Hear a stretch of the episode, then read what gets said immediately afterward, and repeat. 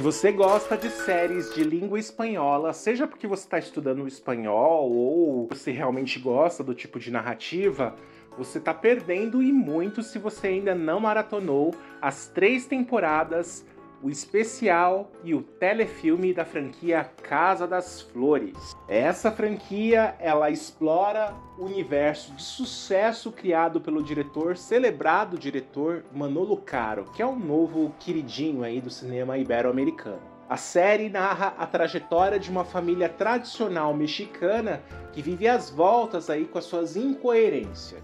Os De La Mora, Logo no primeiro capítulo, você já começa a ver que tem uma série de pontas soltas e que cada personagem ali tem um parafuso a menos. Encabeçando o elenco, a gente tem a saudosa Verônica Castro na pele de Virgínia de la Mora.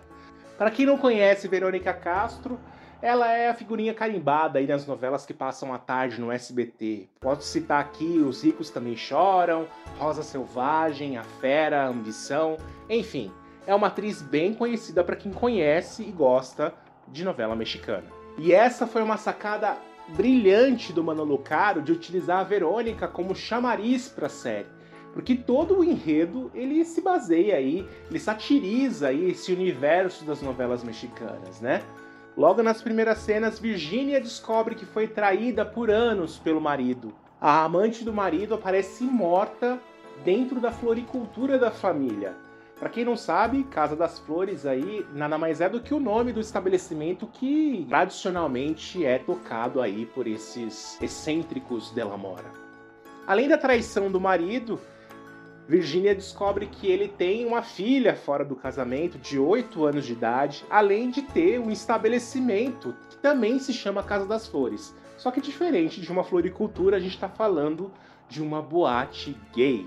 Não, Ernesto de la Mora não é do babado, mas soube muito bem como copitar aí o Pink Money. Takes que se passam nessa boate são impagáveis, é de rolar de rir. Completando a família de Mora, a gente tem Paulina de Mora, que se não é a melhor personagem da série, sem dúvida nenhuma. Ela é um ícone, é um papel aí brilhantemente defendido pela maravillosa, que eu amo de paixão, Cecília Soares. A ver, perdón, ¿interrumpir el embarazo? Sí, Diego, porque la vida de Elenita está en peligro. De, de, depende de la magnitud, ¿no? Digo, si corre un gran riesgo... ¡Cállate! Bueno, tú estás tonto, eres de Alabama, ¿te apellidas Bolsonaro o qué? Así fuera de este tamaño el riesgo, no lo vamos a correr, Dieguito. Gente, no princípio você odeia a Paulinha. Até porque ela ajuda o pai a tocar essa boate gay aí sem o consentimento da mãe. Apoiando ele até a fazer lavagem de dinheiro nesse estabelecimento.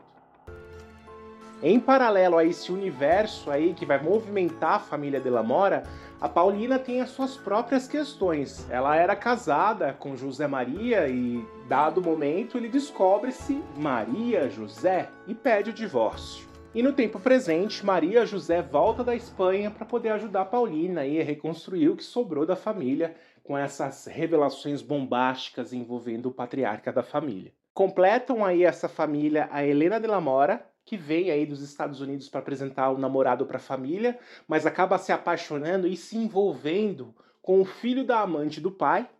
E o Julian de la Mora, que esse sim é do bem do babado, tá? Na verdade, assim, ele passa a primeira temporada inteira às voltas com a sua sexualidade. Tem uma noiva aí que é uma é, jovem dama da sociedade mexicana, mas mantém um caso com um daddy maravilhoso, que é o assessor comercial da família Della Mora, o Diego, que acaba lá por volta do capítulo 3, 4, demonstrando um lado um pouco pilantra.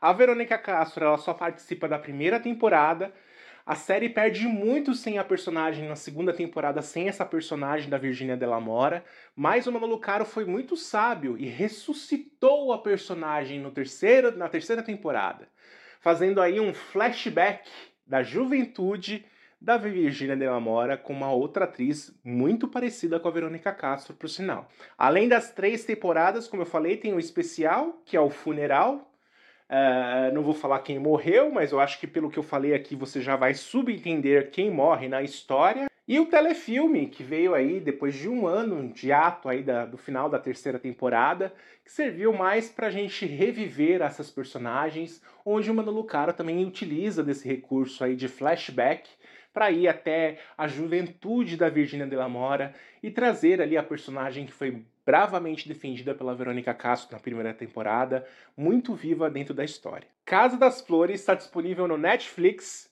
tanto as três temporadas quanto o especial e o telefilme. Eu vou dizer para você que se você gosta de uma boa comédia e tá despretensioso, vale muito a pena maratonar.